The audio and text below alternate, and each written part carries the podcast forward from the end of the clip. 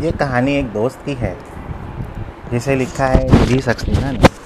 चाय पीने आया एक नया दोस्त। तो कहानी कुछ ऐसे है, नदी किनारे रहने वाली लारा और कारा अकेली रहती दिखती, पर उतनी अकेली थी नहीं। घर की बाहरी दीवार पर फूलों वाली एक बेल चढ़ी थी। दरवाजे पर फल से लदा एक पेड़ खड़ा था। देहरी पर गमले थे। एक रोज लारा देर तक जगी नहीं। कारा ने खूब जगाया।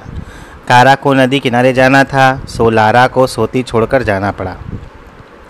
जाते जाते कह गई, लारा, मेज पर केतली और केतली में गर्मा गर्म चाय रखी है, जगते ही पी लेना। लारा तो सो रही थी, सोते में उसने सुना नहीं, पर फूलों वाली बेल ने सुन लिया।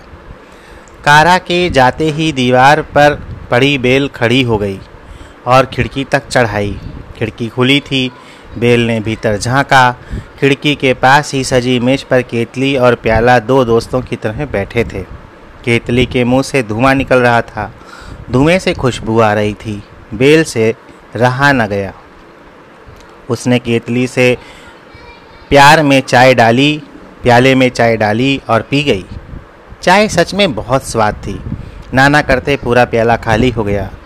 बेल खिड़की से बाहर निकलकर फिर दीवार पर सो गई। लारा जगी, जमाई भरी, पर उसे कुछ ना मिला। उसने देखा कि कमरे में चाय की खुशबू तो है, पर चाय नहीं है, प्याला खाली है। अगले दिन फिर लारा सो रही थी। कारा को नदी किनारे जाना था। कारा ने आज दो कप चाय बनाई और बेल से कहकर चली गई, लारा जगे तो दोनों साथ बैठकर चाय पी लेना।